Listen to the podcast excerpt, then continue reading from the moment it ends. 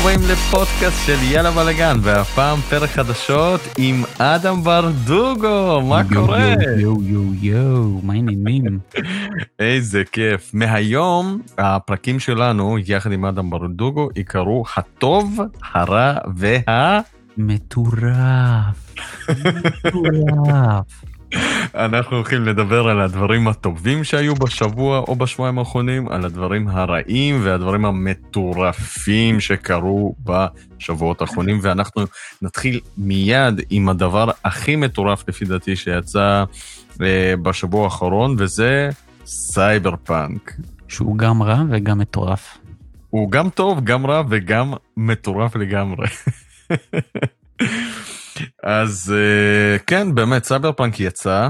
אה, אני כבר הספקתי לשחק בו אגב, עשיתי שני לייבים. לייב אחד, אה, שזה השעה וחצי הראשונה אגב של המשחק, שדי הרשימו אותי, והלייב השני, זה לייב שהייתי קורא לו לייב בקריסה, כי הוא קרס לי פעמיים בזמן של שעה וקצת ששיחקתי.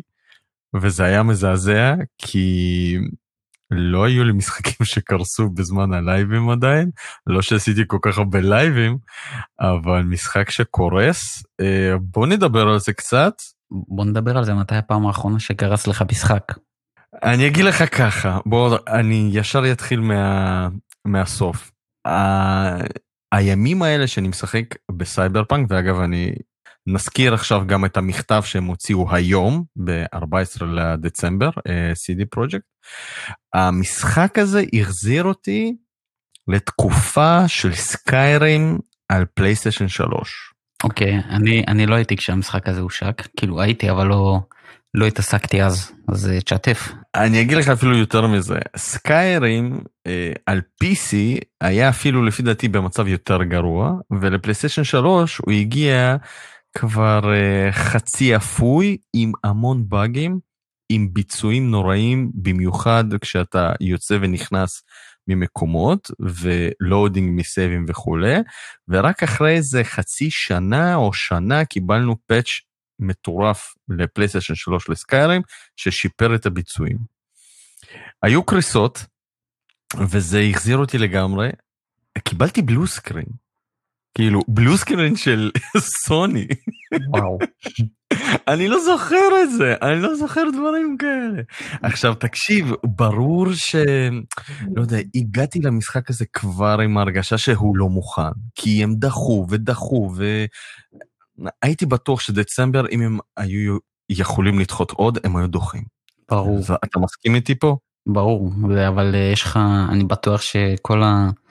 בעלי מניות וכל השותפים כבר אמרו להם אתם חייבים להוציא את המשחק עד סוף השנה ו- וזה מה שקרה. אבל אני לא מסכים עם זה כאילו זה, זה, לא, זה שאם הם באמת זה קרה אני עדיין לא מקבל את זה אבל אני אתן לך להמשיך ואני אתן לך את דעתי בנושא. אז בעיקרון אני אסכם ככה. שעה וחצי ראשונות ששיחקתי אמרתי על מה כולם מתלוננים? מה, מה, כאילו, מה הוא קורס בכלל, כן? כאילו, בוא נתחיל מזה שגם לפני שהתחלתי לשחק הייתי צריך לעבור סיוט של התקנות. כלומר, המשחק, בוא, אני אפרט. המשחק התקנה הוא 70 ג'יגה, הפאץ' הראשון הוא 40 ומשהו ג'יגה, הפאץ' השני הוא 20 ג'יגה, והפאץ' השלישי שזכיתי בו אגב, שזה הפאץ' 104, אה, שיצא לאחר מספר ימים, הוא עוד 44 ג'יגה. כלומר, סך הכל 107 ג'יגה של הורדות, וזה אסון. כלומר, זה המון המון זמן אתה קנית משחק ואתה מחכה ומחכה ומחכה. לא יכולתי לשחק ביום הראשון, שיחקתי רק ביום השני כי פשוט השארתי את זה ללילה. וגם אחרי כל זה, שיחקתי שעה וחצי, הלייב היה סבבה לגמרי, ואמרתי וואו בואנה, שיפרו, למה אנשים בוכים? המשחק לא קורס, המשחק נראה גם בסדר, לא זה. ואז אחרי שמסיימים את המשימה הראשונה ואת כל ה training, אתה יוצא לעולם הגדול, ושם מתחילות ההפתעות. דבר ראשון, המשחק קורס, אה, במקומות שונים כל פעם, לגמרי. אה, ובגלל שאין שם auto save בתדירות מאוד גבוהה, מספר פעמים התחלתי פשוט את המשימה מההתחלה, כאשר המשימות הן ארוכות. וזה מאוד מעצבן. זה, זה הוביל אותי למצב שאני התחלתי לעשות save בעצמי כל כמה דקות, כי התחלתי לפחד שזה פשוט יקרוס לי שוב. אמ, מהבחינת ה... מהבחינה הטכנית, היום, אחרי שהם הוציאו את המכתב, ובואו נדבר שנייה גם על המכתב, הם הוציאו מכתב סליחה על זה שמי שרוצה לעשות refund יוכל להזדכות מול החנות, ואם החנות לא מזכה אותו, הם יכולים לפנות אליו. הם הולכים להוציא פאץ' בינואר וגם פאץ' בפברואר. וזה אומר שהם דבר ראשון מודעים לבעיה, והם הבטיחו שהולכים להיות פאצ'ים ענקים, כלומר הם הולכים לתקן את הבעיות, וזה מאוד מזכיר לי את השיטה שבטסט עובדים, ואני לא אוהב את השיטה הזאת. כלומר, להוציא משחק שבור, אה, אחרי שחיכו לו כל כך הרבה שנים, זה משחק דגל, לפי דעתי הוא גם, אם הוא היה יוצא בזמן, הוא יכל להתמודד על אחד מהמועמדויות ב Game Awards, כלומר, או משחק השנה, או אקשן. ואני אגיד לך ככה, מאוד חבל לי, כי אני התלהבתי מהעיצוב של המשחק. אני התלהבתי מהעיר כי היא ממש מיוחדת. היא הזכירה לי את הסגנון העיר של Blade Runner, את ההרגשה הזאת של הסייבר פאנק אה, של Midgar. כלומר, יש שם עיר מגניבה, היא חיה, היא עמוסה באנשים, היא עמוסה בדברים, וזה פשוט לא עובד. זה לא עובד. כלומר, הגיבו לי כבר בעמוד שלי שלא, אצלי הכל עובד, אצלי הכל זה, אצלי הכל פה, סבבה, אין לי שום בעיה, יכול להיות שלמישהו זה עובד, כמו שגם אמרתי, זה קורס בצורה רנדומלית לגמרי. ואגב, כשאני אומר שאצלי זה קורס, אז אני אומר שאצלי זה קורס על PlayStation 4 Pro, אוקיי? אה, כששמעתי שעל PlayStation 4 המשחק בכלל, בכלל ברמה, כאילו, כלומר, הוא גם נראה רע והוא גם בקושי רץ. אז אני החלטתי בשביל עצמי שאני הולך לחכות. המשחק מגניב, מאוד מאוד מגניב. רואים שהשקיעו בעיצוב, העיר נראית מדהים, באמת. בא לך לטייל בה, הדמויות מגניבות, הכל כזה עתידני, עיצוב סופר מגניב, מיוחד. אני לא זוכר שראיתי כזאת עיר.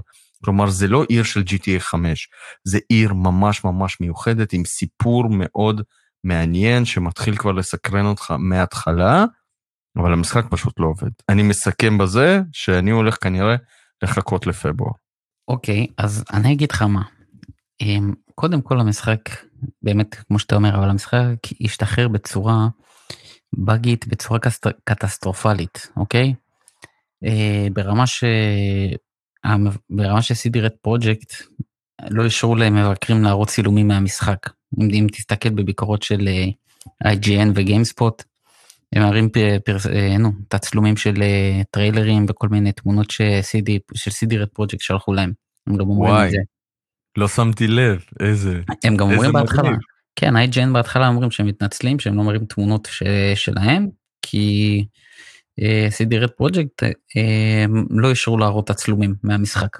עכשיו המשחק באמת השתחרר בצורה קטסטרופלית, באמת בצורה, ש... בצורה שככה לא, יוצא, לא אמור לצאת משחק, לא בסדר גודל הזה, ולא בפיתוח שלו, ולא בכמות זמן שעבדו עליו, ולא בתקציב שיש עליו. זה, זה פשוט לא, לא הגיוני שמשחק יצא בצורה כזאת. יש גליצ'ים ובאגים בכל משחק, שאתה יודע, דברים מאוד מינוריים, שפתאום אתה רואה NPC עובר לך דרך קיר, או או לא יודע, משהו, פתאום משהו בכתוביות זז לך, דברים כאלה מפגרים שלא באמת אה, משפיעים על החוויה של המשחק.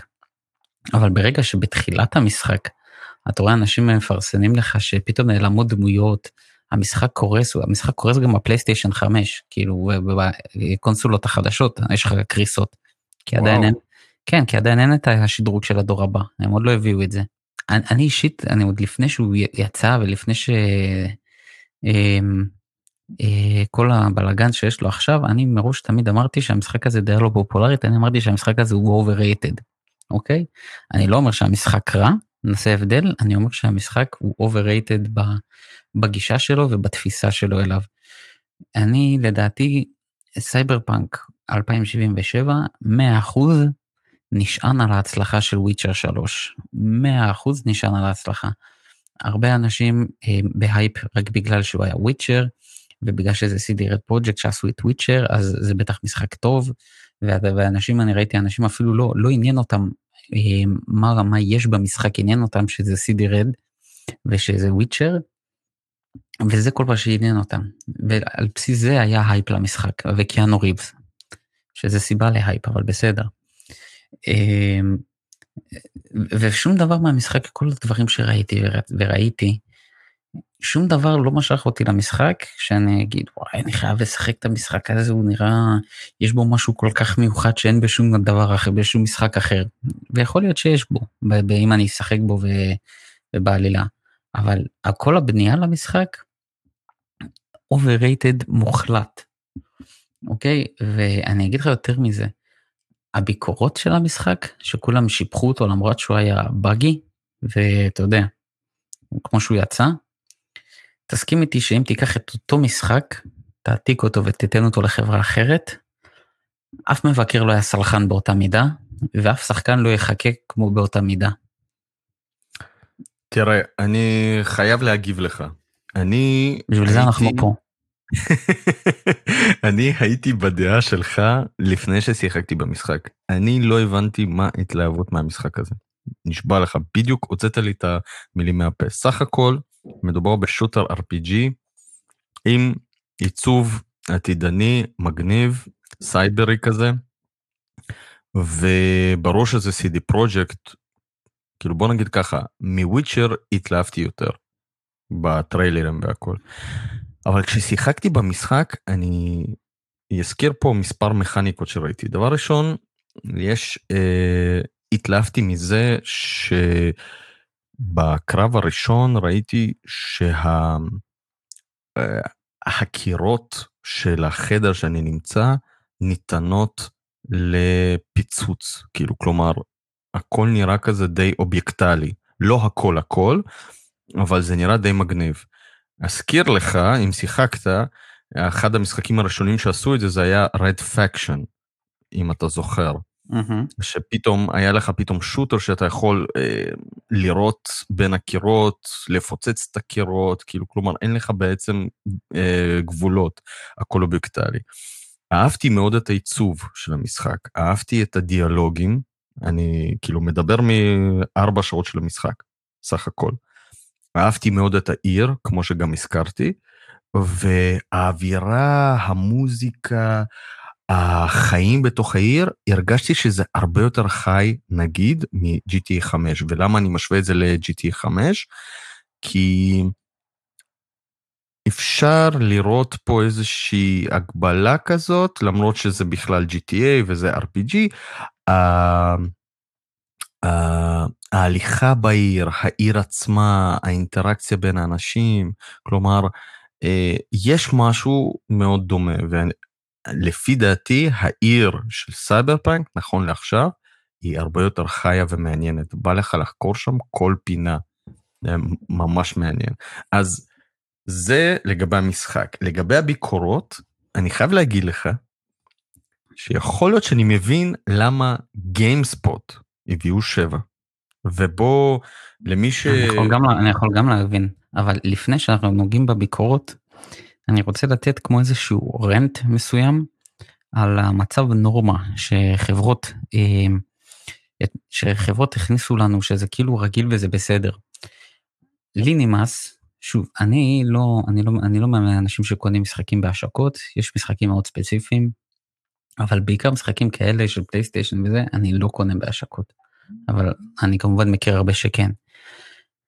ולי נמאס, באמת שנמאס לי שהחברות האלה הכניסו לנורמה ולתת מודע שלנו ולמודעות שלנו, שאנחנו בטה טסטרים ב-60 דולר. אני משלם להם 60 דולר בשביל לבדוק להם את המשחק, בשביל שהם יראו איפה לא בסדר והם יוכלו לתקן. אני נמאס מזה שאני צריך להיות השפע ניסיונות של כל החברות האלה, שהם יכולים להוציא לי משחק שבור ב-60 דולר, ומבקרים ייתנו לזה 9 כי זה חברת X, ואני הזה שצריך לבדוק להם את המשחק ולסבול את כל הדבר הזה, ועכשיו אתה קנית משחק ואתה צריך לחכות עד פברואר, כי אתה לא רוצה לשחק בו ככה. למה? לגמרי. למה זה צריך להיות ככה? מסכים איתך לגמרי. אתם לא, אתם לא יכולים לבצע, אתם לא יכולים להכין משחק לפי הסטנדרטים שלכם, תכינו משחק, תורידו את הציפיות מהמינימום. תכינו משחק שאתם יודעים שאתם תוציאו אותו fix. אין מה לעשות, או שאתם יודעים שאתם הולכים להוציא משחק שבור מהתחת, תוציאו אותו ב-40 דולר. אני, באמת אני, אני אומר לך, זה לא, זה לא הגיוני, זה לא הגיוני. אנטם יוצא לך שבור. אססן קריד ולהלה יצא buggy, יצא ממש buggy, למרות שהרבה נהנו ממנו עדיין יצא buggy. יש לך את, uh, הנה עכשיו סייבר פאנק, buggy. ועוד הרבה הרבה משחקים, כל המשחקים הגדולים האלה יוצאים לך באגים להחיד. עכשיו אני מבין שמשחקים גדולים, הרבה אנימציות, הרבה עולם פתוח, לא יודע מה, אבל בשורה התחתונה זה לא הבעיה שלי. אתם החלטתם להוציא משחק בסדר גודל כזה, תוציאו אותו כמו שצריך, אני משלם על זה כסף על המוצר הזה, אוקיי?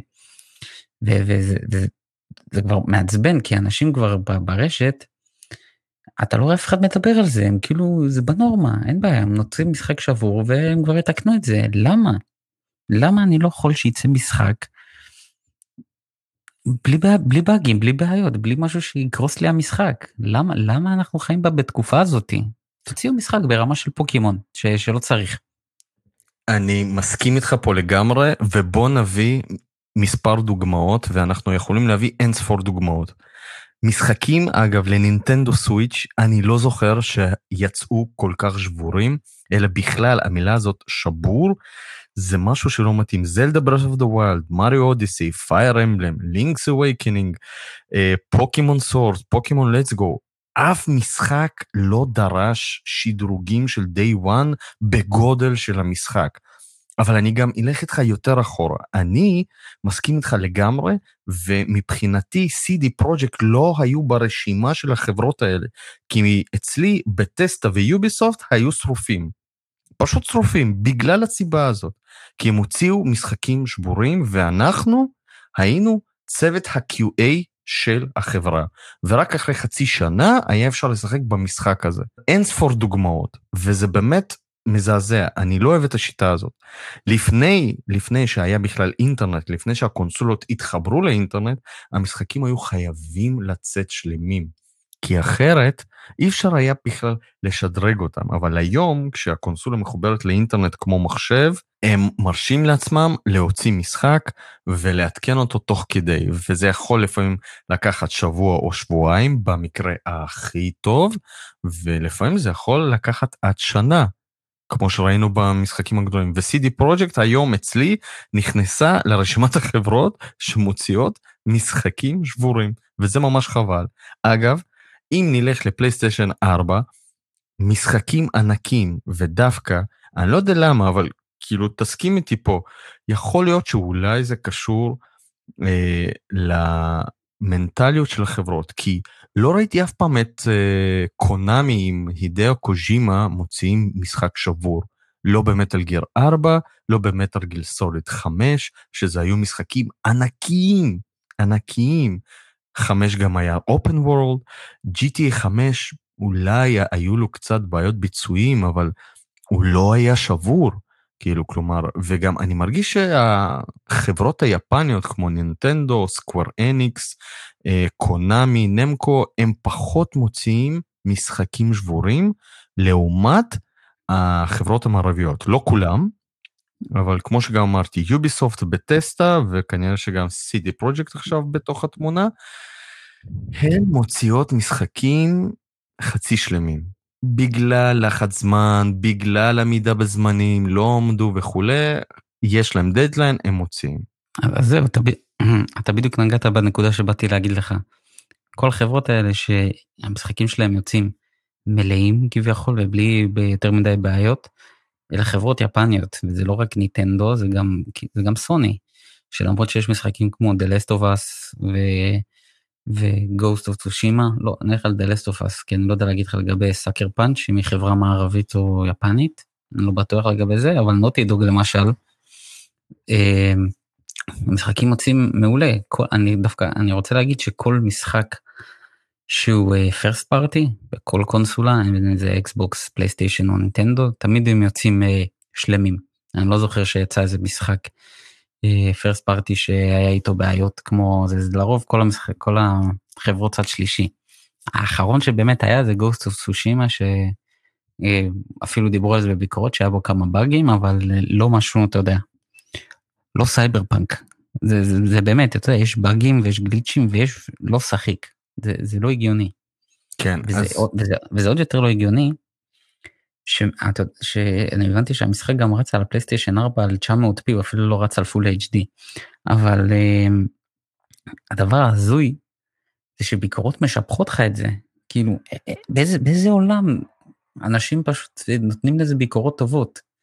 איך, איך, איך, אתה, אתה, איך זה הגיוני? כי אני, שוב פעם, אני בטוח שאותה חברה, אותו משחק, חברה אחרת, מקבל 6 ומטה. אני מסכים איתך. אם סייבר פאנק לא היה CD פרויקט, זה היה מקבל לכיוון ה-6-7, 100%. היו שורפים את המשחק הזה. לגמרי, אבל בגלל הכבוד ל-CD פרויקט, בוא נדבר שנייה על הביקורות.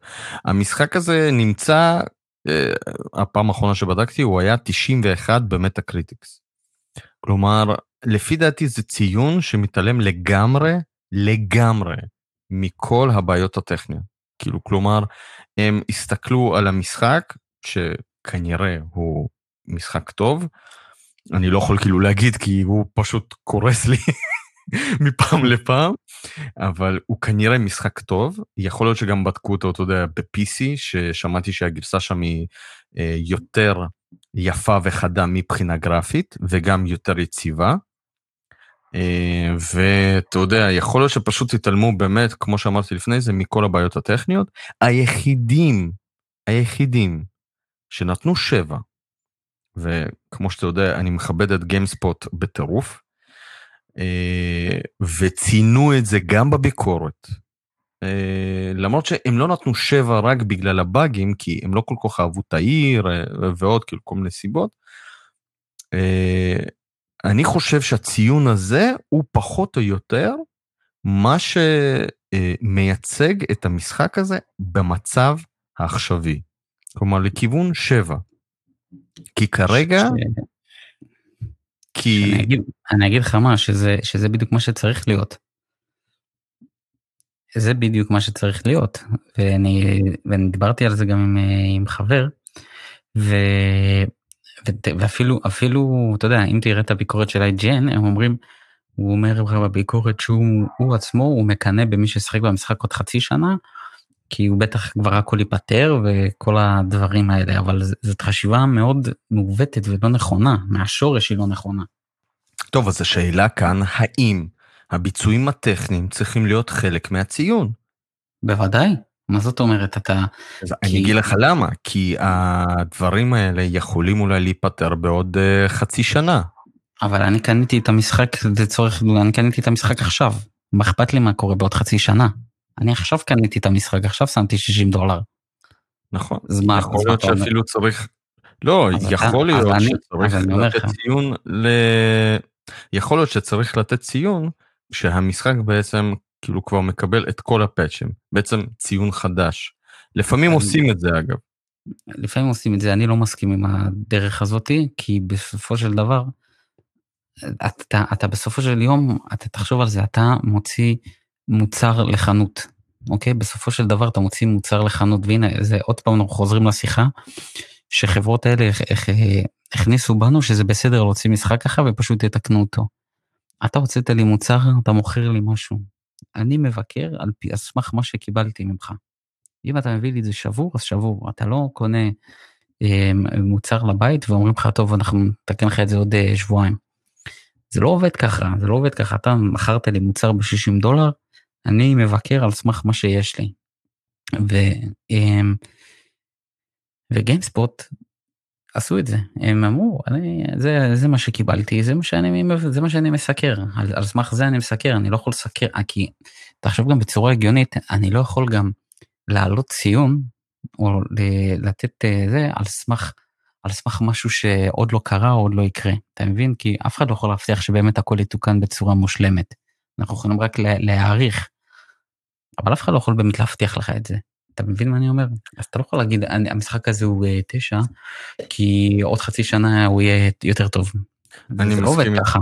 אני מסכים איתך לגמרי, אבל זה, זה כנראה מה שקרה, כי כרגע המשחק השבור הזה, Uh, הוא בין המשחקים המדורגים של השנה, הוא עם ציון 91, ואני רוצה לסכם את זה בככה, שכרגע, על פי החוויה שלי, המשחק באמת נראה מבטיח, אני מאוד רוצה לשחק בו, מאוד, מאוד, כי התלהבתי גם מהמשחקיות, גם מהעיצוב, גם מהעלילה. כרגע אני לא הולך לשחק בו, אני הולך לחכות לינואר ולפברואר, יש לי מספיק משחקים לשחק עד אז. אה, ולצערי, שוב, אני לא הולך לבקש עליו שום רפאנד, אה, למרות המכתב שלהם היום. אגב, הם הוציאו מכתב, התנצלות לשחקנים והכל, לגיימרים. שזה גם אה, מכובד, אני לא זוכר שבת'סדה ויוביסופט הוציאו כזה מכתב. יאמר שוב, אני לא הייתי בתקופה של סקיירים, אבל בת'סדה ויוביסופט לא הוציאו משחק אה, buggy ברמה הזאת. הוציאו, הוציאו, הוציאו, אני יכול להגיד לך, הוציאו, הוציאו. לא, היה להם את סינדיקייט, אבל אה, לא, סינדיקט היה על הפנים וסקיירים היה שבור, שתדע, לקח המון זמן לתקן את סקיירים גם ב-PC וגם בפלייסטיישן. אני ממליץ לחכות, לא לקנות את המשחק הזה, אני באמת ממליץ לחכות שיהיו חדשות שהמשחק הזה יציב. הגרפיקה בפלייסטיישן 4 פרו היא קצת לא חדה, היא סבירה. כלומר, כשמכניסים את Last of Us 2 או איזשהו משחק אחר, בוא ניקח את New Horizon, אתה רואה משהו אחד, כשאתה מכניס את סייבר uh, פאנק, אתה רואה משהו אחר, אבל אתה אומר, טוב, אולי בגלל ה-open world הענקי והמורכב והעמוס שעשו בו, אז אתה יודע, המשחקיות היא מעל הגרפיקה. אני עוד לא יודע להגיד את הדבר הזה, כי לא שיחקתי ולא סיימתי את המשחק, אבל אני ממליץ לכולם לחכות עד לפברואר, אפילו לא עד ינואר, כי הם אמרו שהם הולכים להוציא שני פאצ'ים גדולים. עד הפאצ' האחרון, אפילו עוד שלושה ארבעה חודשים, כי מדובר במשחק די טוב. אגב, אני גם רוצה לציין שיש אנשים שכבר סיימו אותו. יש אנשים שכבר סיימו אותו ומדובר במשחק של 25 שעות main story. חברים, זה לא וויצ'ר. כלומר, יש שם 25 שעות main story ועוד אותו הזמן, 25 או 30 שעות של סיידקווסטים. כלומר, זה לא 100, 150, 200 שעות של וויצ'ר, עם כל האדאונים וכולי, יכול להיות שיצאו גם אדאונים, אבל uh, בוא נגיד קודם כל שהמשחק יעבוד, אבל מדובר ב main story של 25 עד 30 שעות. Uh, כלומר, זה קמפיין די טוב, אבל זה לא משהו ענקי. אז מאחל לכולנו שנשחק סייבר פאנק לא שבור. מאחל לכולם את זה. אתה יודע, זה, זה בסדר שזה 25 שעות, כי כמה, כמה אתה כבר יכול לשחק בפרסט פרשן. זה... אני רוצה להזכיר לך שזה RPG גם, וזה מאוד, uh, המכניקה שם זה... של השדרוגים והכל, היא נראית מאוד מעניינת ומאוד כן, מבטיחה. כן, אבל עדיין, משחקים של גוף ראשון, יש, יש גבול כמה אתה יכול לשחק אותם, אתה לא יכול לתת עליהם 150 שעות כמו וויצ'ר, שזה, לא יודע. אתה יודע. למה? מה ההבדל בין third person ל... לגוף ראשון? שאתה רואה הכל בגוף ראשון וויצ'ר אתה רואה בגוף שלישי. מה ההבדל? חוויה, חוויה, חוויה אחרת לגמרי, מה זאת אומרת? שאתה רואה את השחקן שלך מלראות בגוף ראשון? לא, לא לכולם יש את הסבלנות להיות כל כך הרבה זמן על זה. הבנתי. טוב, אז בעיקרון זה החדשות על סייבר פאנק קצת עצוב. אמ, אני ציפיתי למשהו אחר ובוא נעבור לעוד חדשות מטורפות שהיו לנו בשבוע האחרון. Game Awards מטורף! מטורף. Game Awards. בוא נעבור ישר לזוכה של הזוכים. Last of Us. הזוכה היחיד של כל הטקס. Last of Us פארט 2 זוכה בשבעה פרסים מתוך 11 מועמדויות שהיו לו בשנה הזאת. דבר ראשון, עשיתי בדיקה, מ-2014, שהאירוע הזה באמת נקרא The Game Awards ולא השם הקודם, אה, אף אחד לא זכה בשבעה פרסים. המקסימום שהיה זה ארבעה פרסים וזכו בזה Overwatch, Red Dead Redemption ודיסקו אלוזים. Last of Us שובר שיאים. שבעה פרסים.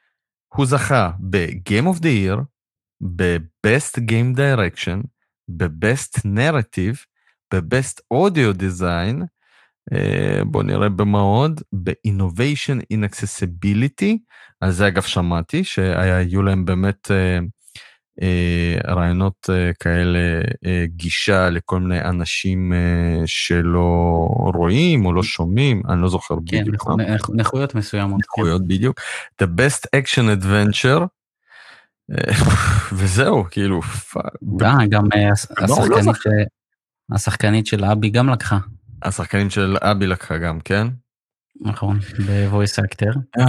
קיצור, המשחק הזה אה, שובר את כל השיאים, למרות כל הביקורת, למרות, אה, לא יודע, אבל אני, כן, אני אגיד לך מה, אבל היה, היה איזשהו ספק, כאילו, אני אגיד לך, אני ידעתי שזה ייקח את כל, לא יודע את כל הפרסים, אבל ידעתי שזה ייקח את משחק השנה עוד לפני שזה יצא. זה לא היה, לא הייתי מופתע, או לא, לא, לא הפלת אותי מהכיסא ולא נפלתי מהכיסא שגיליתי שזה זכה במשחק השנה. למרות שאני חייב לציין שכל משחק שהיה מועמד שם ראוי בהחלט. אין, אה, אין פחות ואין יותר, כל משחק שהיה שם מועמד ראוי.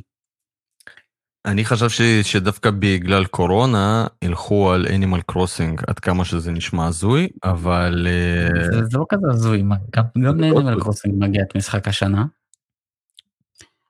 אבל אתה יודע, בכל זאת מבקרים אחרי זה, אתה יודע, המבקרים בוחרים לפי לא יודע, סטנדרטים של מבקרים, והמשחק הזה באמת הוא הביא משהו חדש והביא איזשהו רף בגיימינג. הוא לא חידש איזה משהו מבחינת gameplay, כן? הוא לא שונה מ-Uncharted או Gears of War או טום ריידר מבחינת ה gameplay, אוקיי? לא הביא איזה משהו מיוחד, אבל הוא כן הביא רף חדש לגיימינג מבחינת אה, איך לספר סיפור ואיך לחבר בין אה, סינמטיקה של אה, כמו סרט למשחק. והגרפיקה שלו, כאילו, בוא נדבר על הגרפיקה שלו, שזה זה הבשר של המשחק מעבר לעלילה שלו, זה, זה גם, זה גם, זה גם ה selling point שלו, האיכות המטורפת שלו. אז לא היה לי שום ספק שהוא ייקח. אה, אם Animal Crossing היה לוקח גם, אני לא, זה לא היה מפתיע אותי, בואו נגיד את זה ככה, כי עדיין המשחק הזה מוכר כמו בצורה מטורפת. 26 מיליון תוך חצי שנה, אלוהים ישמור. זה הזיה, זה הזיה, באמת שזה הזיה. הנה המשחק הזה עדיין שנה, אתה, אתה קולט את זה? אני לא מאמין. אני אומר את זה בכל פודקאסט, אתה תראה, זה יעקוף את מריו קארט במכירות בנינטנדו סוויץ'. אני חותם לך, לדעתי כן. כן, חותם כן. לך. וזה יהיה אחד מהפרנצ'ייז הכי נמכרים של נינטנדו סוויץ', והוא כרגע הוא כבר עקף את זלדה ואת פוקימון ואת משחקי המריו, חוץ ממריו קארט, שזה, שזה מאוד מבלי להסתכל הוא עקף, כן. לגמרי. ועוד במיוחד ב-2021, לדעתי, ואמרתי את זה מלא פעמים, הולכת להיות השנה של הסוויץ'. לעומת פלייסטיישן 5 ואקסבוקס, אתה אומר, לא יודע, לא יודע אם לעומת, הבאה. לא, לא יודע אם לעומת, אני יודע ש-2021 הולכת להיות שנה הכי חזקה שיש לסוויץ', מבחינת תוכן משחקים שהולכים לצאת. יהיה level אחר וגם, בוא נגיד שהסוויץ' לדעתי ב-2021 לא יהיה, אמ, לא יהיה תחת צילם של הקונסולות החזקות והחז... והחדשות. לדעתי הוא יהיה ב... ביחד איתם, עם כמות המשחקים שהם יוציאו. הם, כמובן לא כל המשחקים החדשים יצאו אליו, אבל ניטנדו כן עם יד על הדופק וכן יודעת uh, לתקתק uh, משחקים והכרזות ומה שצריך. בוא אני אעצור הם- אותך שנייה לפני שנעבור ל Nintendo Switch, אני רוצה לחזור ל Game Awards, ל Last. Part 2, אני רק רוצה לשתף איתך אגב את החוויה שלי, אני כרגע משחק במשחק הזה, ויכול להיות שאתה לא תסכים וגם המאזינים שלנו לא יסכימו, אבל כשאני משחק במשחק הזה, אני לא מרגיש שם את מה שאתה אמרת אגב.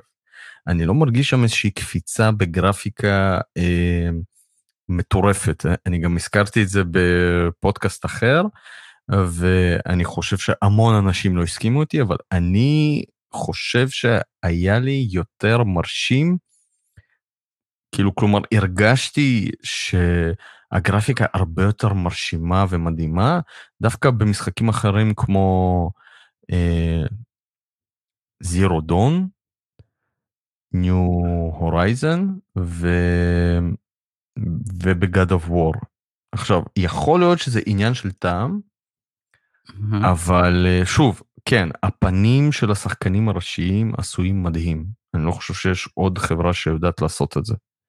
באמת. זה, זה, זה באמת רמה אחרת. זה כן, אבל כל השאר, שמע, אני משחק במשחק הזה, אני נהנה, אבל הכל כל כך סטטי. אתה לא שמת לב שהכל מאוד, אה, אני לא יודע איך להגיד לך, חוץ מהמילה סטטי, בוא נגיד מילה אחרת, אה, הכל עומד במקום. כאילו, מה זאת אומרת? כשאתה מפעיל את וויצ'ר, uh, כשאתה מטייל ב... ב New Horiz... ב... סליחה, בניו הורייז... ב Horizon. למה אני אומר New Horizon, אה? זה Animal Crossing. ב Horizon. כשאתה... העולם שלך חי, אתה, אתה רואה את הדשא, אתה, אתה רואה את ה... אתה יודע, מונסטרים זזים, העולם חי כזה, אתה רואה כל מיני עצמים, זה פה מקסימום אתה רואה, לא יודע, שוב, אני בינתיים ב-day 2, כן? יכול להיות שאני עוד אראה דברים והכל, אבל בניינים, צמחייה, הכל סטטי, הכל מת. אבל, הכל אבל מת. זה, כי אתה, זה כי אתה חי אבל בעולם ש... בעולם אפוקליפטי, אתה חי בעולם שיש בו מגפה. אבל עדיין, אין, אה, אתה יודע, המקסימום שראיתי זה מים זורמים. אה, שזה היה סבבה, אבל לא יודע, זה, זה, מה שאני מתכוון שזה גרפיקה שונה. כלומר, היא מאוד יפה, היא מאוד ריאליסטית, למרות, ושים לב, אני אגיד לך עוד משהו לגבי הגרפיקה, גם לגבי הסטטיות, אולי אני אפתיע אותך או לא, אבל death stranding הפתיע אותי okay. אוקיי. יותר. ואני גם אסביר לך למה. כי הריאליזם של death stranding היה כמו באף משחק אחר. כשהסתכלת שם על אבן, אתה ראית אבן אמיתית לגמרי. אני בחיים לא ראיתי כזה, אה, כזאת גרפיקה אמיתית באף משחק. למרות שהכל היה שם סטטי ומת וכמעט אה, בלי אה, דמויות בעולם הזה, הדשא, האבנים, ההרים, השלג נראה אמיתי. זה גם, שוב, זה גם נבנה ב engine אחר, כן? זה נבנה ב engine של, של החבר'ה של Horizon, אבל קוז'ימה לקח את זה לכיוון שונה לגמרי. ב Last of Us אני רואה גרפיקה יפה, ושוב, לא יודע למה כולם עפים עליה, אני, אתה יודע. היא מדהימה. היא מדהימה, אבל שוב, אותי היא לא הפתיעה, לא הדהימה, לא יודע, לא, לא התלהבתי. אני כן יכול להגיד שהסיפור נגיד, והאווירה היא מאוד קשה במשחק הזה. מאוד קשה. ברור, זה, זה, זה, זה באמת סיפור, אתה יודע, סיפור קשה. סיפור לא קל ויש מי שיתחלק עליו ויש המשחק הזה צריך ליצור פילוג ענק בקהל. ענק המשחק הזה עשה הרבה רעש.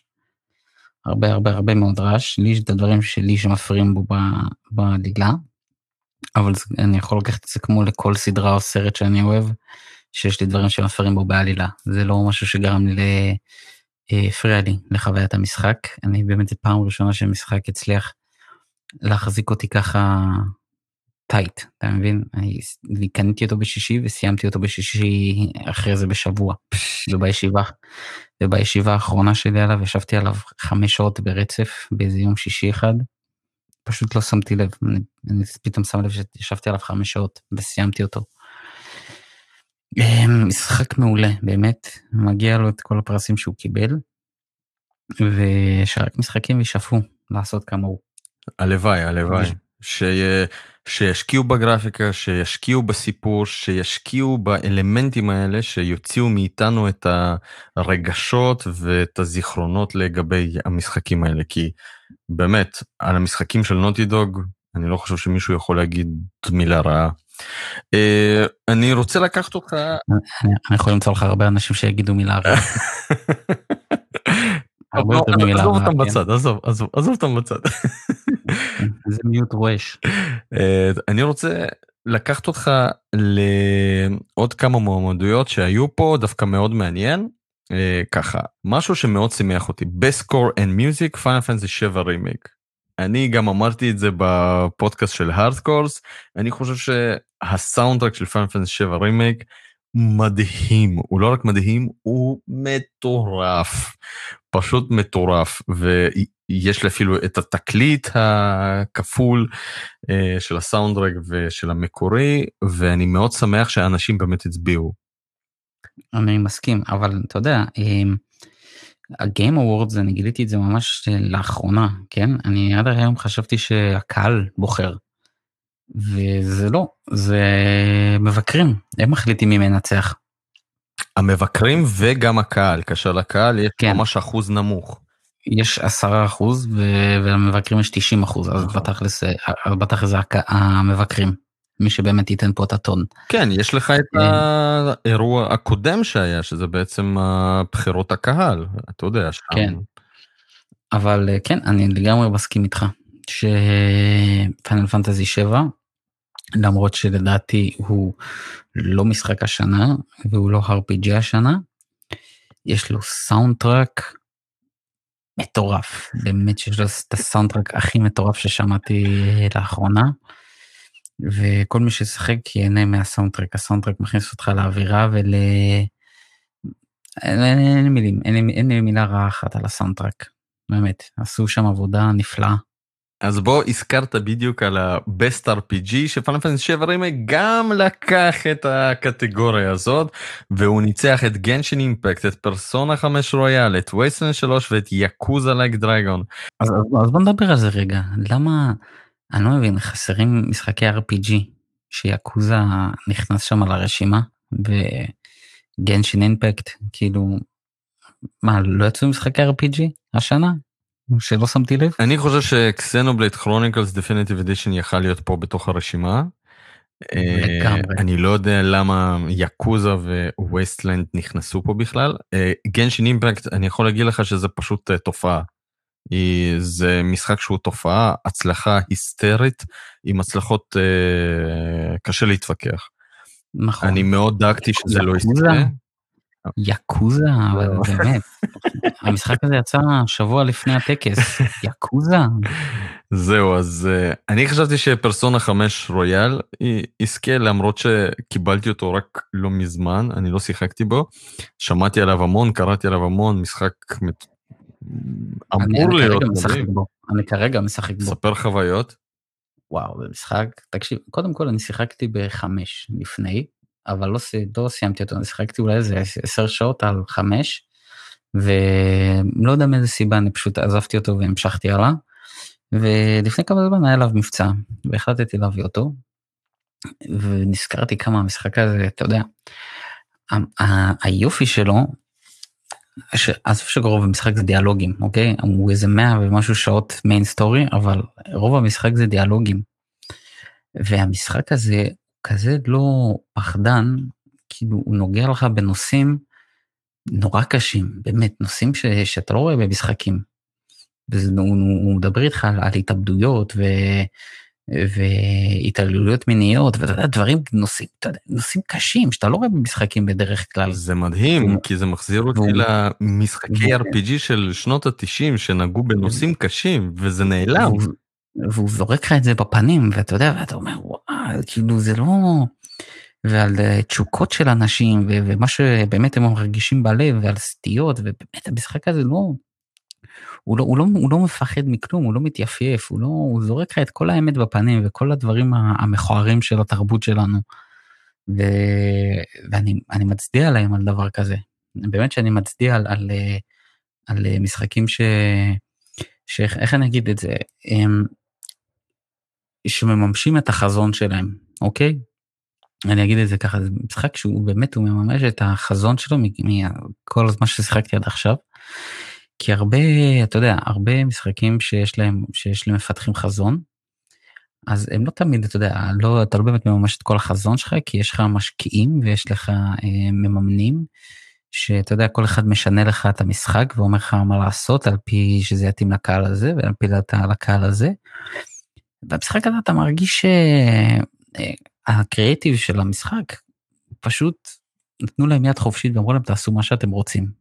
כאילו מה שאתם רוצים יהיה במשחק והם לא פחדו להוציא את כל הקלפים על השולחן.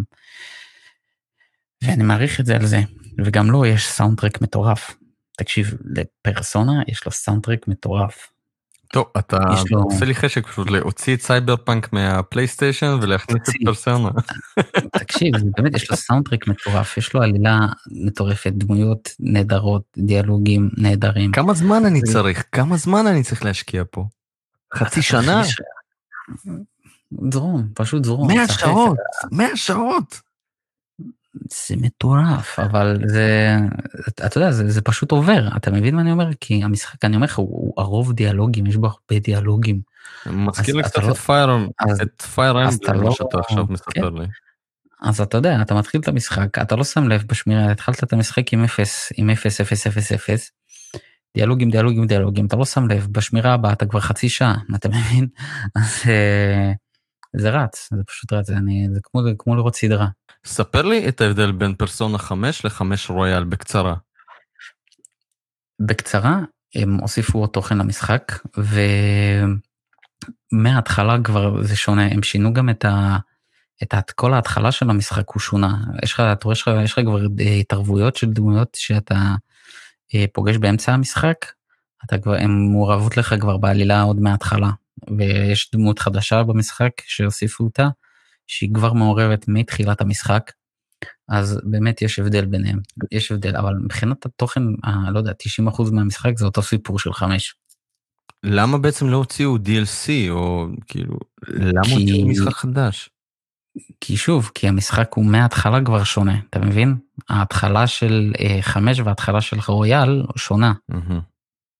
אז, אז כאילו המשחק עצמו, הוא, הוא, בוא נקרא לזה סוג של אה, revision למשחק. מעניין. טוב, כן. מאוד מעניין. שוב, זה סגור אצלי עדיין. אני קניתי את זה ב Black Friday משופ פור אייל במחיר ממש טוב. אני זוכר שפרסמתי את זה בסרטון, אני כבר זוכר 100 ומשהו שקלים. זרוק את סייבר פאנק ותשחק בפרסונה. סייבר פאנק יהיה בארון עד פברואר אני חושב. טוב אז Final Fantasy 7 רימייק זוכה ב best RPG אני אגיד את הדעה הלא פופולרית שלי אני שיחקתי במשחק הזה. מי שמכיר אותי אני הפריק הכי גדול אני חושב של Final Fantasy 7 המקורי. אה, מכיר אותו בעל פה, חולה על המשחק, חולה על הסדרה, חולה על כל המשחקים האחרים של Crisis Core ועוד. לא אהבתי את Final Fantasy 7 רימייק מבחינת העלילה, לא אהבתי לאן הם לוקחים את זה, ולכן לפי דעתי גם הוא לא כל כך זכאי להיות Best RPG, כי שוב, זה משחק חלקי, לא מובן מה יהיה ההמשך, אה, משחק ליניארי אה, ששחזר רק איזשהו חלק אחד מ Final Fantasy 7, אין לנו מושג מה יהיה בעתיד, כלומר, זה גם לא באמת רימייק, אז המון המון המון סיבות, אבל שוב, הדעה שלי היא לא הפופולרית, ובאמת המשחק זוכה ב-Best RPG, ואם קבעו, אז זה אומר שאני טועה בגדול. אה, אמ, זה לא נכון מה שאתה אומר, כי אני, אני לא פריק של שבע ואני לא שיחקתי במקור. אה, אני יכול להגיד שהדעה שלי קצת תהיה יותר אובייקטיבית משלך, אבל אני גם בדעה שלך, אני לא חושב שמגיע למשחק הזה את RPG השנה. אני כאילו אני אהבתי אותו נהניתי ממנו אבל אני לא חושב שזה RPG השנה אבל uh, ביחס למתמודדים עזוב שאני אם כבר אני מתמודדים הייתי נותן את זה לפרסונה. אבל uh, לא מגיע לו את RPG השנה לדעתי הוא משחק מענה הוא משחק אתה יודע מיליון דולר יש שם קטעים שבאמת שלפת את זה עכשיו מהקולנוע. כן. אבל ויש אבל... קטעים ברמה מאוד נמוכה. ממש. יש קטעים פלייסטיישן 2. לגמרי. ו-RPG השנה אני לא יודע, לא הייתי נותן לו. אבל שוב, ביחס למתמודדים שהיו איתו, אז בסדר. אגב, אה, חשוב לציין שפרסונה 5 כבר זכה אה, ב... כן, ב-2017. ב-2017 בבס RPG, אז אולי בגלל, אתה יודע, בגלל ש... אה, שלא לתת זה, זה כן, פעמיים, אתה יודע, כאילו כל מיני כאלה מחשבות של, ה... של המבקרים, אתה יודע, אז... כן, יכול, יכול, יכול מאוד להיות. חוץ מזה גם Final 7 הוא...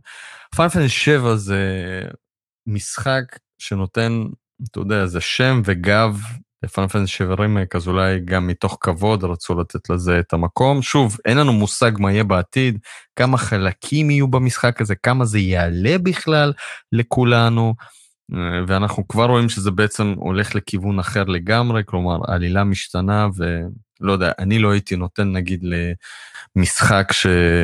שרק החלק הראשון שלו בעצם אה, מונח לנו פה את משחק השנה, אבל שוב, זה... אמ, תשמע, יש לי מה להגיד על זה, אבל אני לא רוצה להגיד, כי אם יש פה אנשים שלא שיחקו במשחק, אז... אה, כן, אז אנחנו לא ניתן ספוילר. כן, אולי נעשה איזשהו פרק, אה, פרק, פרק ספוילרים. מעולה. אני לוקח אותך לבסט אינדי, ש... היידיס לקח את הקטגוריה הזאת, ואני חייב לשתף לך ש...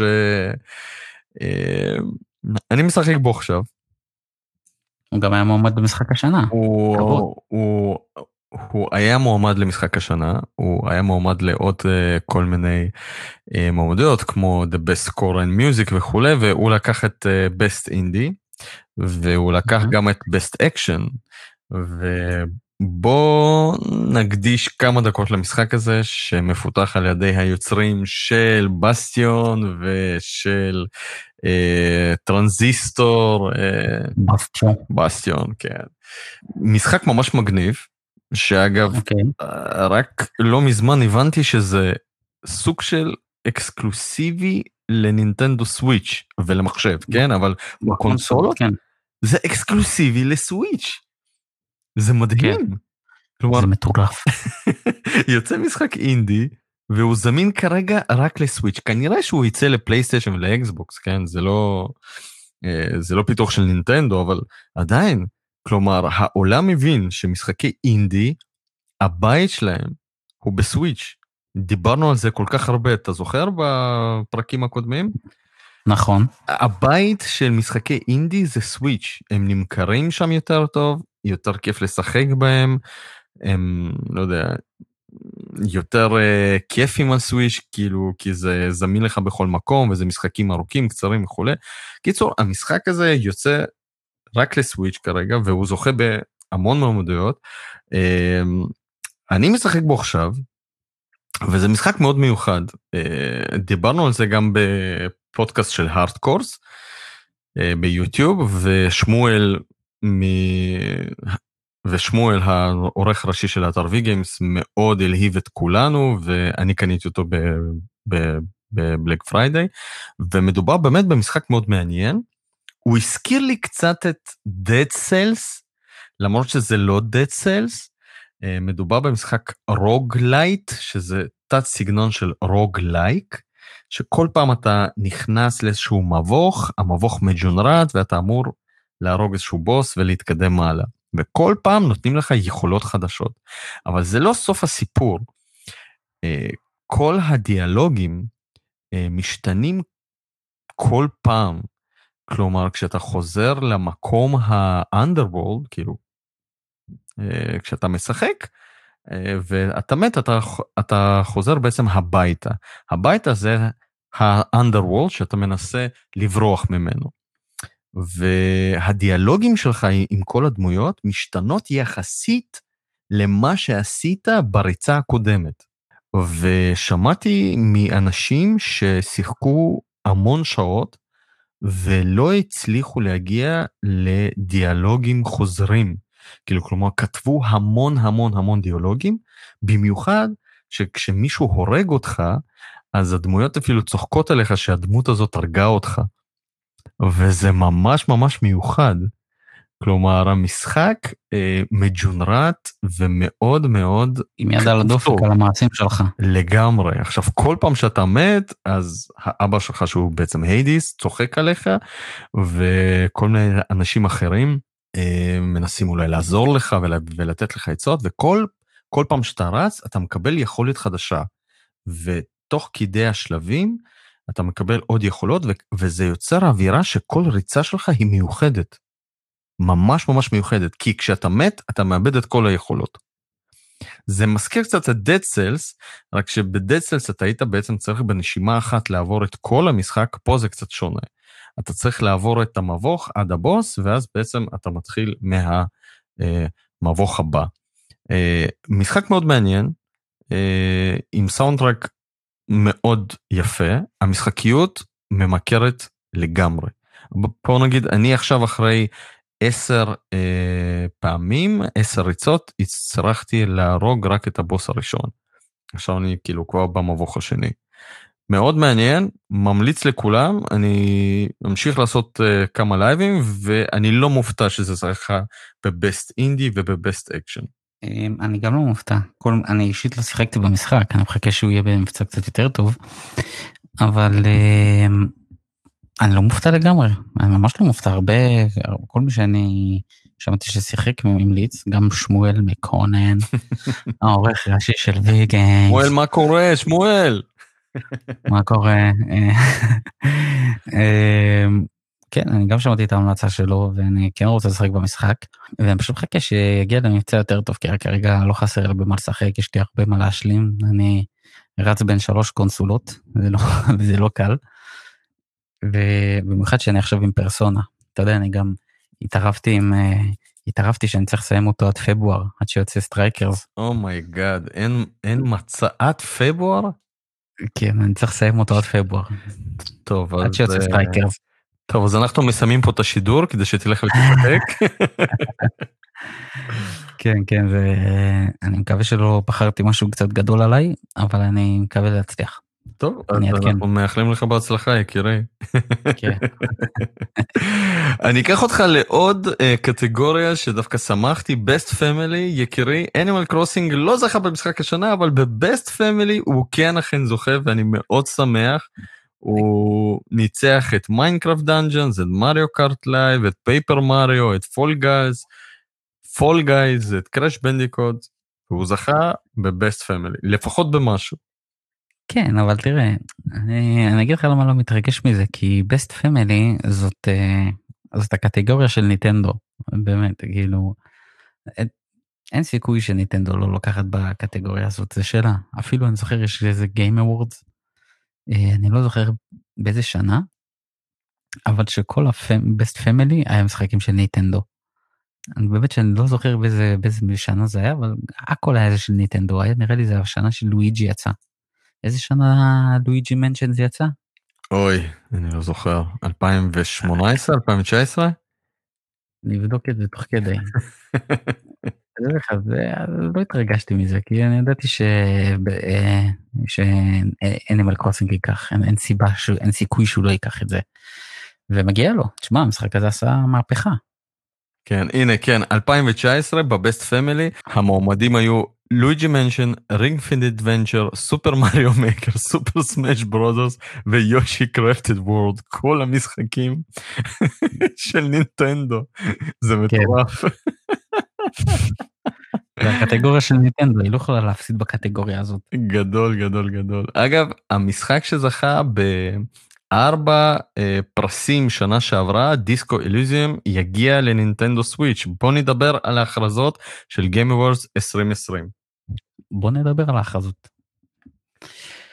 אמ, אני אקח אותך להכרזה, בוא נתחיל מה-MVP, בוא נתחיל, לא, סליחה. סליחה, לפני שאני אומר לך את ההכרזות, אני רוצה לציין משהו. ההכרזות של Game Awards בדרך כלל אלה הכרזות מאוד גדולות ומאוד חשובות. את, את האקסבוקס סיריס X הכריזו בגיים Awards, כאילו ברמה כזאתי. והרבה דברים גדולים מוכרזים שם, Bayonetta, Metroid Prime, אפילו את ה gameplay ראשוני ל Breath of the Wild הראו שם. ומאוד היה לי ציפיות מה, מהשנה הזאתי, וכגודל הציפייה ככה גודל האכזבה, אז נתחיל מה-MVP, ממי שבאמת ההכרזה הכי גדולה בכל ה Game Awards, זה היה, זה היה Sephiroth מ Final Fantasy 7 שמגיע ל Super Smash Bros Ultimate. לגמרי. זאת, זאת כאילו הייתה ההכרזה הכי גדולה שמה. כאילו זה היה אין משהו מעבר לזה כרגע, כמו שאני זוכר וראיתי.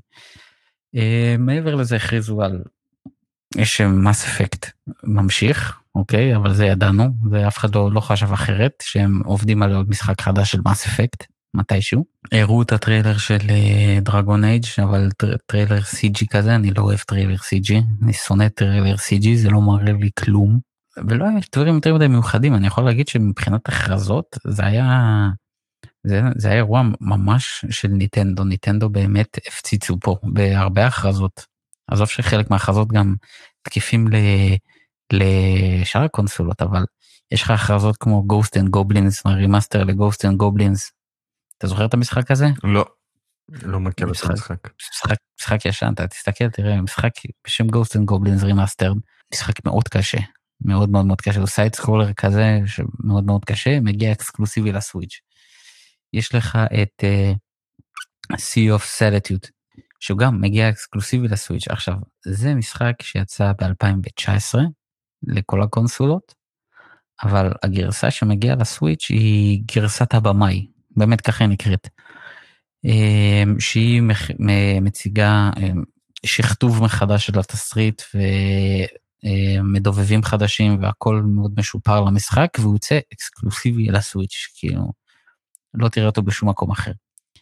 דיסקו אליזיום, כמו שאמרת, לא רק שהוא גם יוצא לסוויץ' עם כל המכשירים, הוא גם מקבל גרסת, אה, גרסה פיזית לאספנים בינינו. וואו.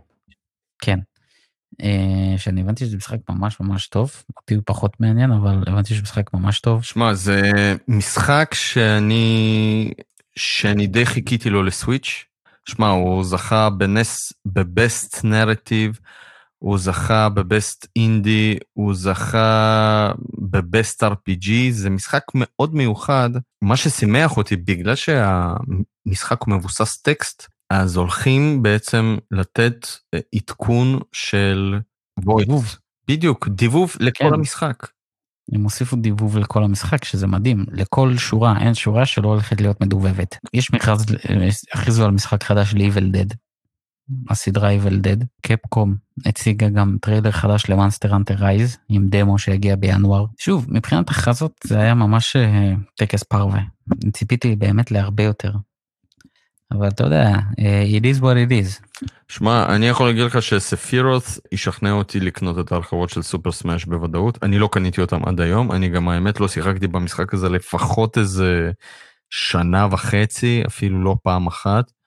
כי מאז שקניתי אותו, פשוט שיחקתי בו קצת, נהניתי, אחלה וזה וזהו, אבל יש בו משהו מיוחד, שהדמויות שאתה אוהב, שאתה יכול פתאום לשחק בהם, ממש מגניב, וגם מאוד אהבתי את הקמפיין של ה-single player, אה, שכחתי כבר איך קוראים לו, ממש ממש אהבתי אותו, שגם תוך כדי אתה פותח את הדמויות, ממש מגניב, והאמת, Sephiroth בתוך Super Smash, אני אחזור אליו ככה מדי פעם, יהיה המשחק השני שאני משחק בו ככה בכיף, ממש זה, זה מה ששכנע אותך?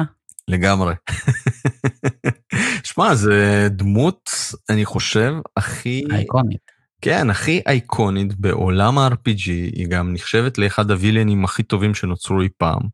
ואם רק נזכיר, אם רק נקדיש על זה כאילו כמה דקות, תחשוב על ליצור בעצם דמות רעה אה, שהעולם כל כך אוהב שאפילו לא יזכרו את Cloud, uh, את הדמות הטובה שבעצם uh, uh, כולם אמורים להעריץ.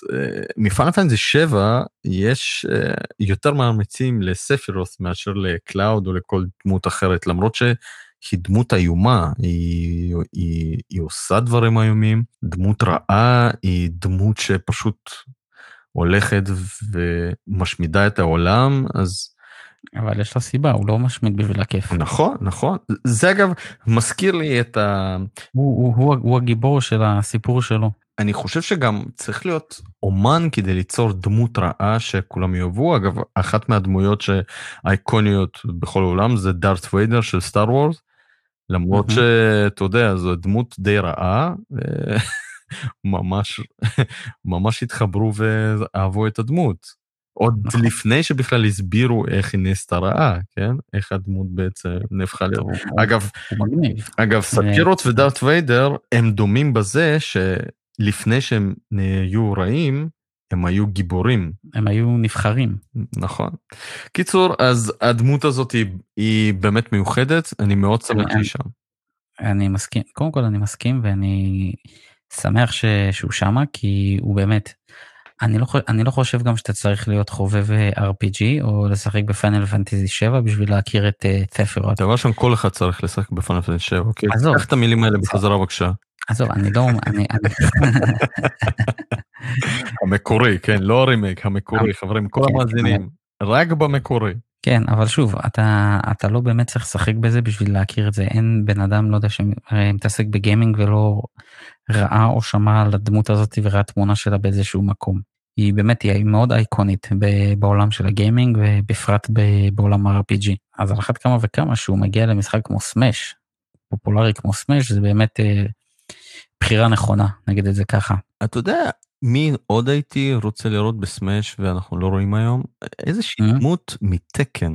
כלומר, איזושהי דמות מגניבה מתקן, mm-hmm. למרות שזה מפותח על ידי נמקו בנדאי, עדיין לא הכניסו דמות אחת מתקן. הכניסו מ-Street Fighter, הכניסו ממשחקים כמו Metal Gear Solid, מ-Final Fantasy, מכל מיני משחקים אחרים. מ-Tekken, שזה בעצם ה-fighting, לא הכניסו. אה, כן, אבל הם הכניסו את, אה, נו, הם הכניסו תלבושות שלהם ל-Smash. באחת ההרחבות יש נכון שיש לך אפשרות אה, ליצור דמות. אז הם הכניסו שם את הביגוד של Heihachi. או Heihachi Mishima חולה על Tekken. טוב, אז אני מקווה שיום אחד זה יגיע ל-Switch האמת, זה חלום שלי, אבל כאילו כנראה שזה לא יקרה. טוב, אז אה, דיברנו על Game Awards, דיברנו על סייבר פאנק, החדשות המטורפות, ויש עוד משהו שאני מאוד אשמח שתספר לנו. לפני שהתחלת את פרסונה 5, שיחקת בשני משחקים מאוד מגניבים שיצאו לא מזמן. אחד זה Age of Calamity, בעצם ה-prequel ל-Zelda, או לא פרקוול. אה, והשני זה משהו Immortals, תתקן אותי. Immortal Fenyx Rising. כמו Immortal Fenyx Rising, מדהים. אז uh, ספר קצת חוויות, זה שני משחקים שהם די אייקונים שיצאו בחודשים האחרונים. אחד שהוא פריקוול לזלדה, השני הוא, אני אגיד את זה כאילו קצת קיצוני, clone של זלדה. אוקיי, okay, אז נתחיל מהראשון, נתחיל, בוא נתחיל מ-Age of Calamity. כי את Age Calamity אני רוצה גם לקחת לכיוון של Cyber uh, punk, כי אני חושב אולי נעשה פה קצת אי צדק. אבל בוא נדבר על Age of Calamity. משחק Musou, שזה ז'אנר שהוא מאוד uh, um, נישה, נקרא לזה ככה, במערב. אתה יודע, בעיקר היפנים, הם אוהבים את הסגנון הזה, אני גם לא אהבתי. מה זה בעצם הסגנון? ספר קצת זה, זה, מי שלא יודע, מוסו זה סגנון של כמו דיינסטי וורז בעבר, מי שלא, מי שאי פעם שיחק במשחקים האלה, שיש לך מפה אחת גדולה, אה, שזה כמו משחקי צבא כאלה, שאתה צריך לכבוש עמדות, ואתה, ואתה נמצא גיבור אחד שהוא איזה כמו איזה דמיגוד כזה, סופר פאוור חזק. שיש לך איזה 100 אויבים שבאים אליך במכה ואתה פשוט בהאקן סלאש מחסל את כולם. ולרוב רוב המשחקים האלה הם מאוד pointless uh, כאלה. כאילו יש להם עלילה ויש להם סיפור ויש להם, אבל רוב הדמויות תמיד לרוב הם אותו דבר והרבה פעמים ה-gameplay מתחיל לשעמם אחרי זמן מסוים. והרבה אנשים לא אהבו את הרעיון ש-Age of Calamity תהיה בסגנון הזה. אבל במשחק הזה, אתה יודע, הוא פותח ביחד, אתה יודע, יד ביד עם, אה, עם הצוות של זלדה, ויצא משחק, לדעתי, משחק מעולה. משחק מעולה, יש לך שם 20 ומשהו דמויות, וכל דמות היא בפני עצמה, כל דמות שונה, כל דמות אחרת. אתה משחק ב-20 ומשהו דמויות? לא, לא במקביל. יש לך 21 דמויות שנפתחות לך במהלך המשחק, באמצע, וואו. במהלך... כן, במהלך קרב אתה עם שלוש דמויות, אתה יודע, אתה יכול לעבור ביניהם כל רגע. מדהים. כן, והם עשו את זה בצורה ממש טובה. לינק, אתה יודע, לינק יותר אה, מהיר ויותר אג'ייל כזה ודרוק. הוא הרבה יותר טנקי, אבל הוא גם, הוא גם כאילו כיפי לשחק בו. וכל, אתה יודע, כל דמות היא בפני עצמה. והסיפור, אתה יודע, המשחק הזה הוא, הלב שלו זה הסיפור, שזה לא בדרך כלל קורה במשחק הזה. והמשחק הזה באמת נותן לך את הסיפור, את כל מה שקרה 100 שנה לפני ברית of the Wild.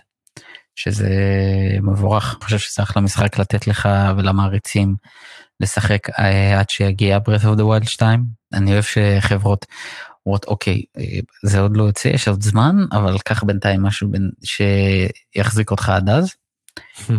והמשחק הזה באמת שוב הוא מאוד טוב. מבחינתי הוא מאוד טוב הוא עושה עבודה גם של אתה יודע יש לו גם RPG אלמנטים של RPG של קרפטינג ורמות וכל הדברים האלה ושאתה משיג ציוד ללינק ולכל הלוחמים שלך אני מאוד אהבתי כן יש בו בעיות של פריים uh, דרופס זה קיים אין מה לעשות כנראה אנחנו צריכים כבר סוויץ' פרו אבל מבחינת זה, זה מעולם לא היו פריים דרופים שפוגעים בחוויית המשחק. אתה מבין מה אני אומר? זה כזה אולי פריים דרופים באיזה חלקים מסוימים של של קאצין שהוא גם ככה לא חלק מה, מהקרב אז זה לא פוגע לך בתגובה או משהו ושוב אני מאוד נהנה מהמשחק כל מי שנתן לו ביקורות אהבו אותו מבקרים אהבו אותו ויש אנשים שלא אהבו אותו שבאים בדעה קדומה על משחק ואם נתנו למשחק 6 כמו גיימספוט אז אנשים רוצים להאמין שהשש זה הנכון אוקיי ולא מוכנים להקשיב לדעה אחרת של אנשים שזה יכול להרתיח אותי.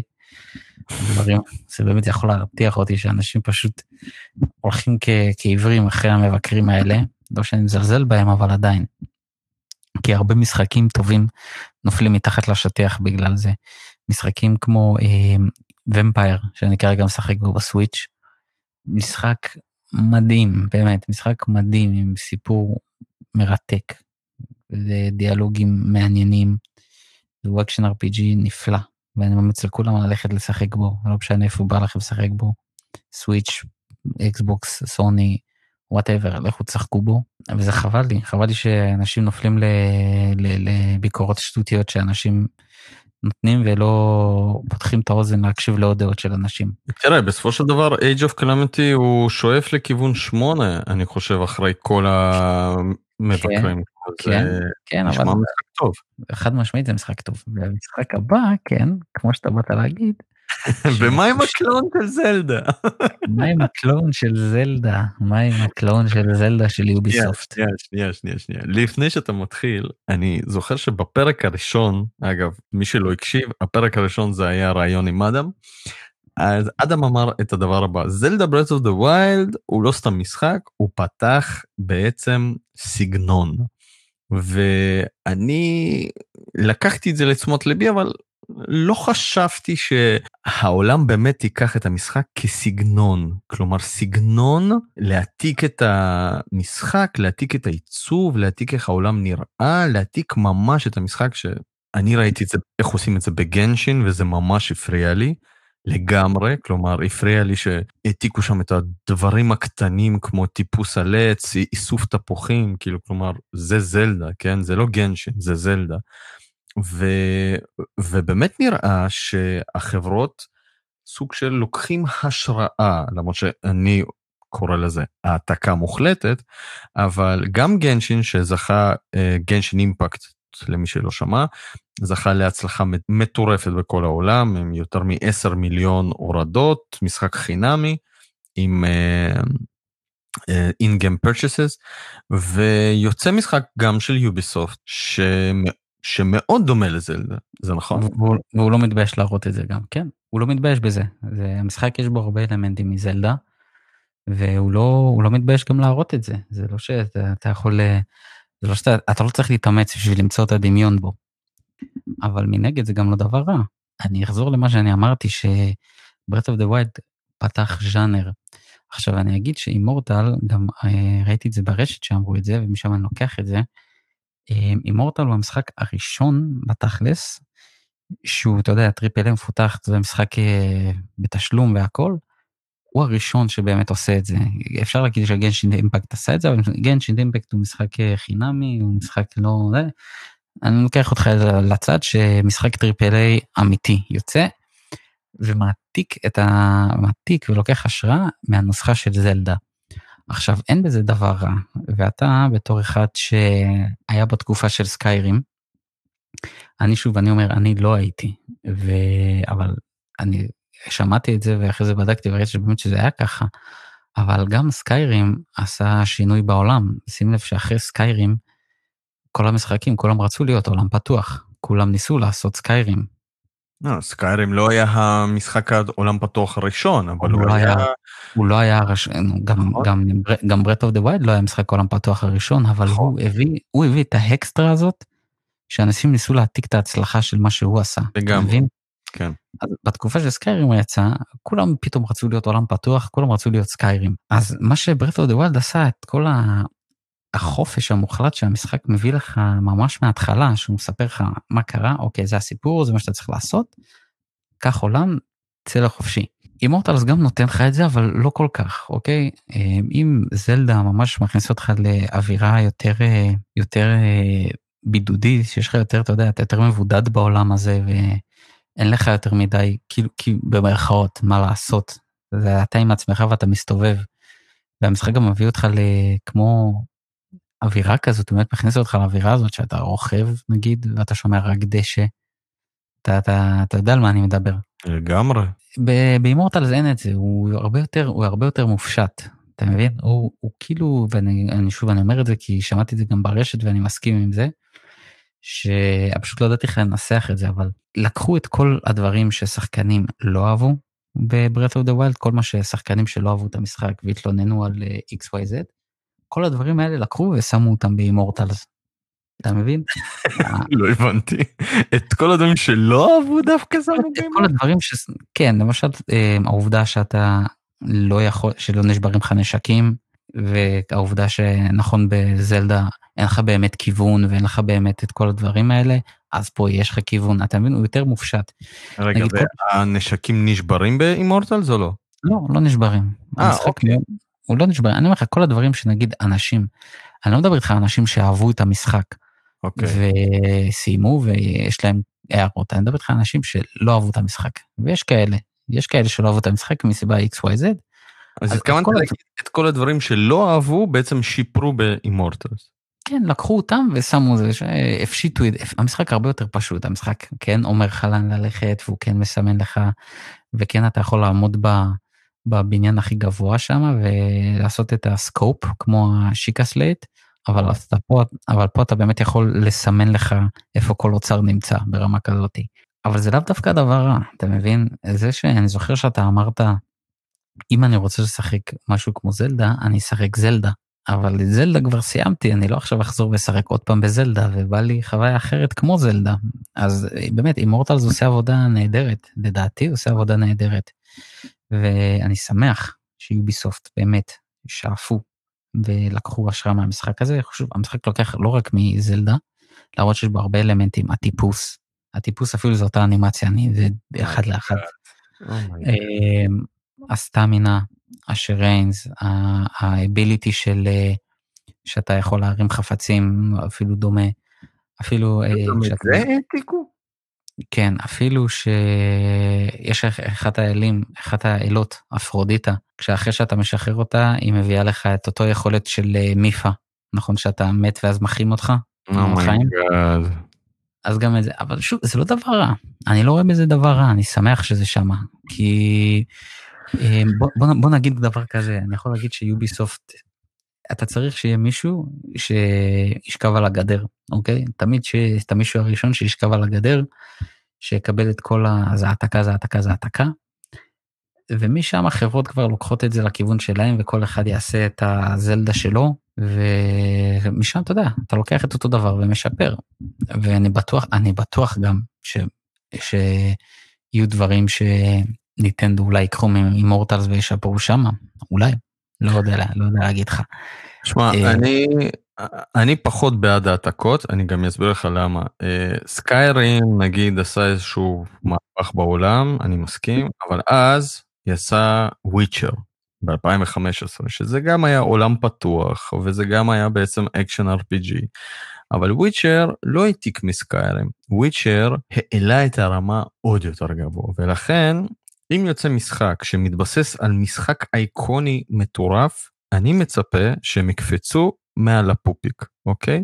אם הם לא מצליחים לעשות את זה, זה פשוט ייחשב כסוג של עוד משחק בסגנון, אוקיי? כי היו המון משחקי אופן וורד אחרי סקיירים שפשוט לא היו שווים שום דבר.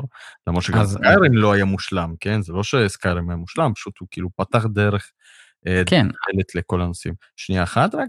אוקיי.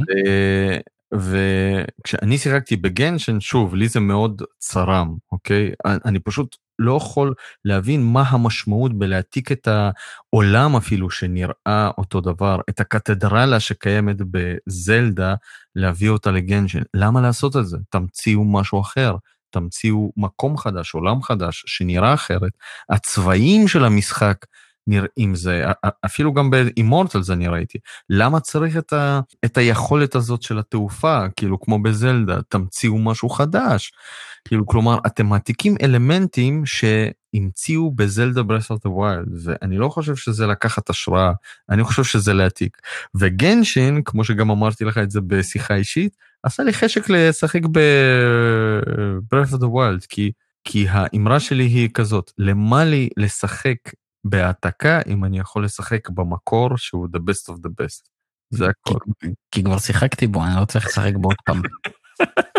אני רוצה, אני רוצה חוויה אחרת, אני רוצה חוויה דומה אבל אה, אחרת, חדשה, אתה מבין? קשה לי להאמין שיוביסופט יהיה יכולים להגיע לרמה של נינטנדו, אבל אני ככה לא, אמרת. הם לא, אבל, הם לא, אבל שוב, כמו שאמרתי לך, אתה צריך את הבן אדם הראשון שישכב על הגדר.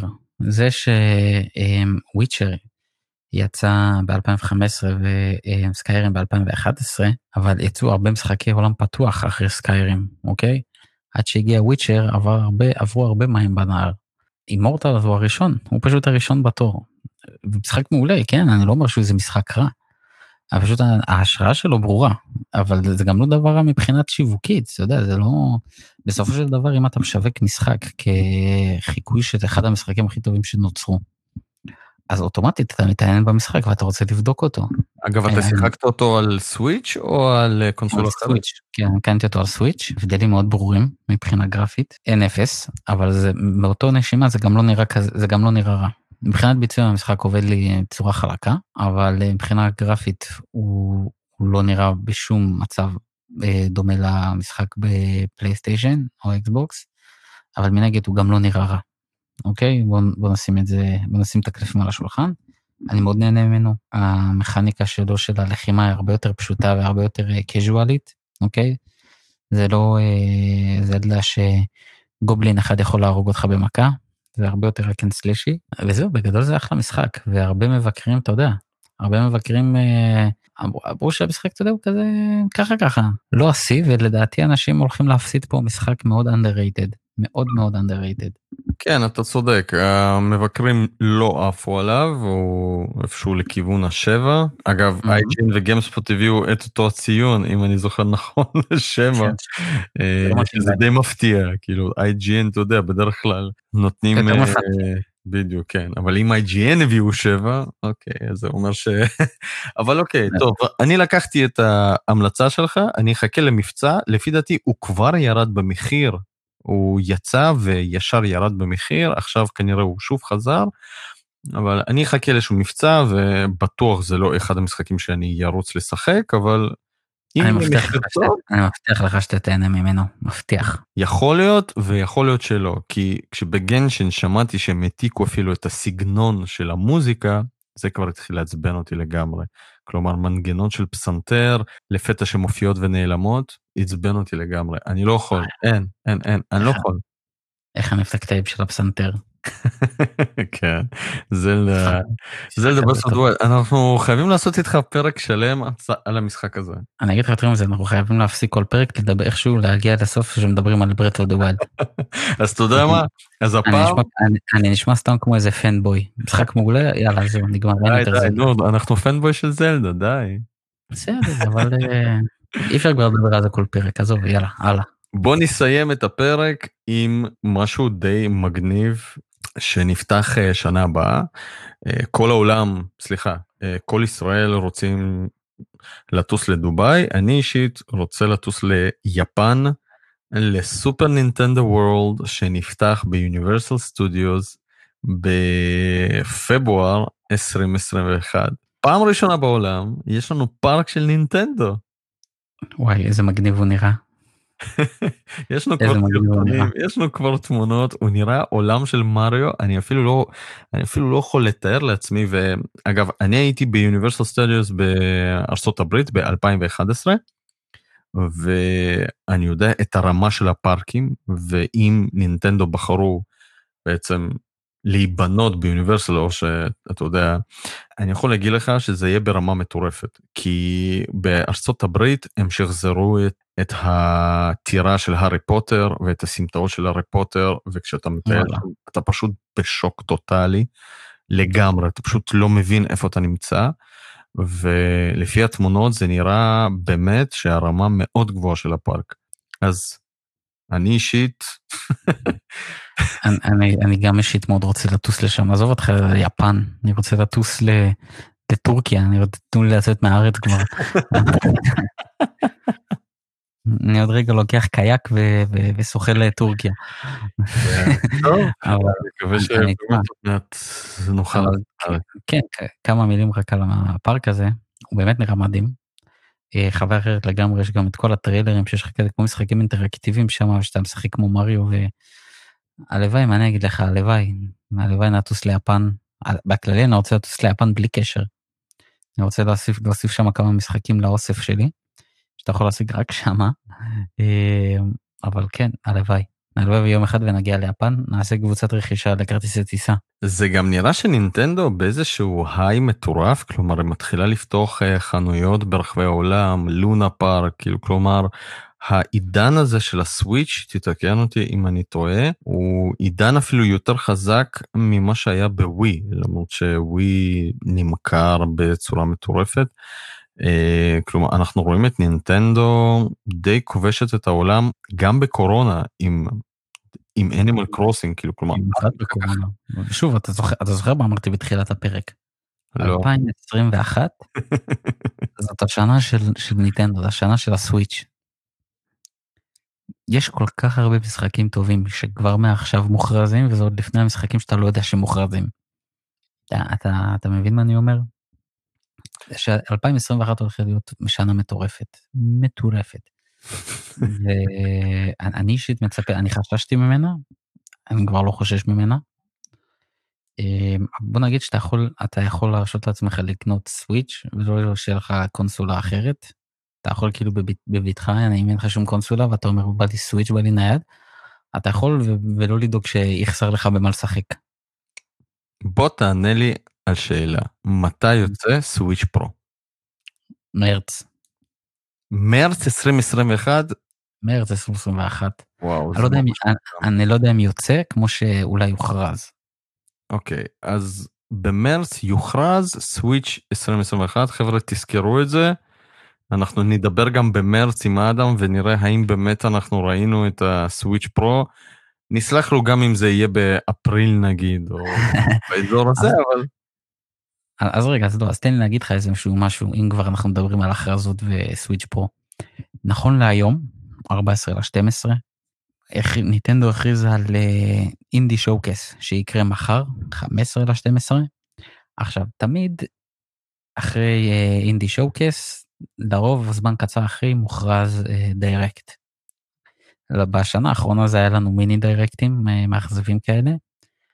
אני אומר, וזה ההימור שלי, שבינואר 2021 אנחנו מקבלים Direct, Direct proper, כמו שאנחנו רגילים מפעם, 45-50 דקות, ששם יוכרזו הרבה משחקים, ויש מצב ששם יוכרז גם ה Pro, שייצא במרץ, או שזה יוכרז במרץ.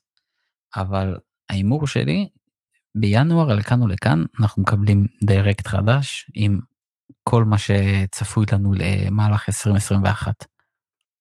זה אני. נשמע מעניין. אני אחכה לזה האמת. Direct שיכריזו בו. אני אומר, אגב, הניחוש שלי, זלדה Breath of the Wild 2 יוצא יחד עם ה Pro.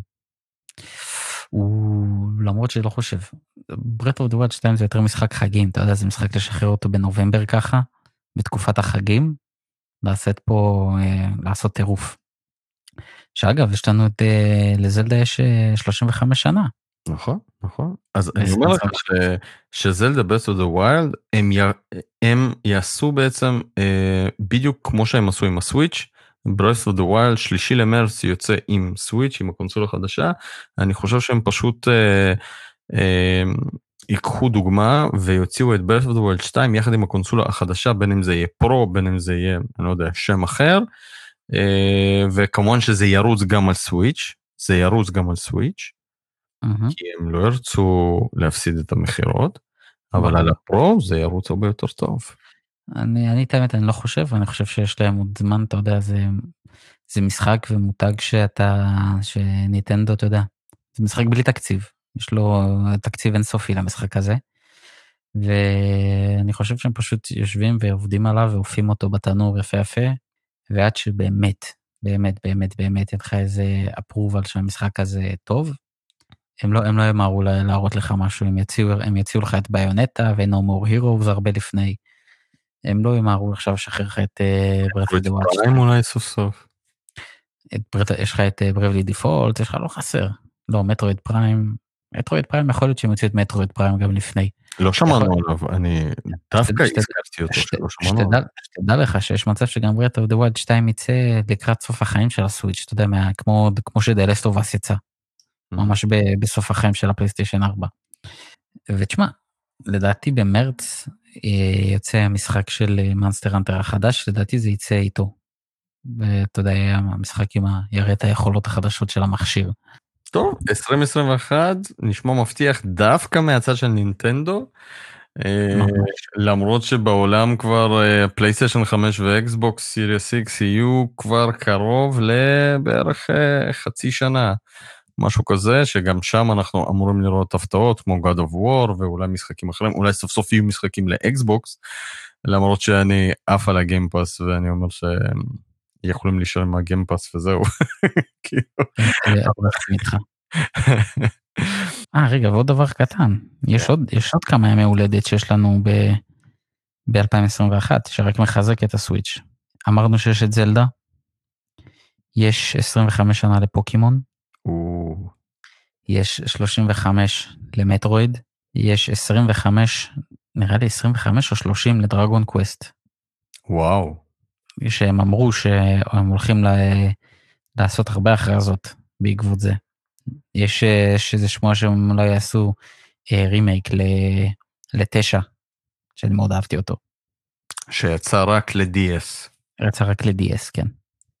אז אה, מבחינת Square ו Dragon Quest אני יכול לסמוך עליהם שההכרזות יגיעו, שהם יצאו משחקים חדשים של Dragon Quest הם גם אה, לא ידלגו על הסוויץ', נגיד את זה ככה.